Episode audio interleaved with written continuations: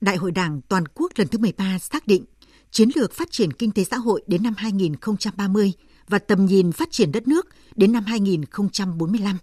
Trong đó chỉ rõ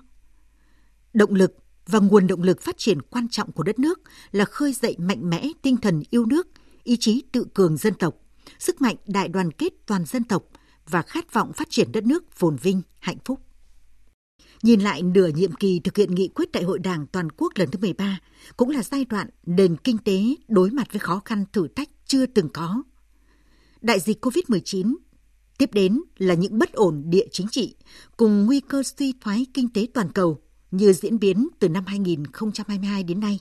Nỗ lực phát huy tự lực tự cường đã được thể hiện ở các mức độ khác nhau, từ cấp điều hành vĩ mô tới nỗ lực của người dân, doanh nghiệp để vượt qua giai đoạn hết sức khó khăn này.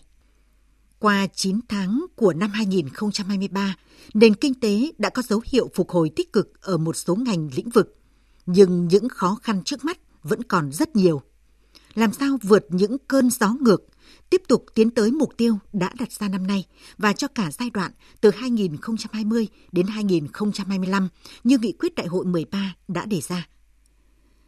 Việc lựa chọn chủ đề Diễn đàn Kinh tế 2023 tăng cường năng lực nội sinh, kiến tạo động lực cho tăng trưởng và phát triển bền vững được đánh giá là rất trúng khi chú trọng tăng cường năng lực nội sinh, phát huy nội lực, tăng khả năng tự lực tự cường, nâng cao năng lực cạnh tranh, vị thế quốc gia trên trường quốc tế trong bối cảnh thế giới đầy bất định.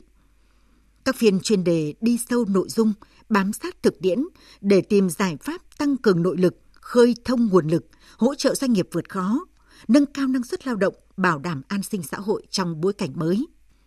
Nói về năng lực nội sinh quốc gia, có nhiều cách tiếp cận. Tự chung lại là nói về khả năng và tiềm năng của quốc gia trong việc tạo ra và sử dụng tài nguyên nội địa để phát triển.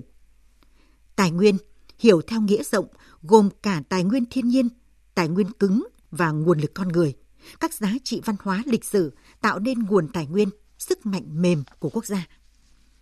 Kích hoạt, bồi đắp, phát huy năng lực nội sinh, xây dựng nền kinh tế độc lập tự chủ trong bối cảnh mới, vừa là yêu cầu cấp bách, vừa là giải pháp lâu dài để nền kinh tế vượt qua những khó khăn thách thức, phát triển bền vững. Các nhóm giải pháp thực hiện mục tiêu, tầm nhìn phát triển kinh tế xã hội trên thực tế đã được nêu rất rõ từ nghị quyết của Đảng, thể chế hóa qua nghị quyết của Quốc hội, các nghị quyết chương trình hành động của chính phủ. Vấn đề nằm ở khâu triển khai và thực thi. Thống nhất ý chí, quyết tâm hành động, đồng lòng hướng tới mục tiêu chung vì lợi ích quốc gia dân tộc cũng chính là cách thức phát huy năng lực nội sinh, phát huy truyền thống quý báu của người Việt là tinh thần đoàn kết, ý chí kiên cường đã được thể hiện trong suốt chiều dài lịch sử dân tộc.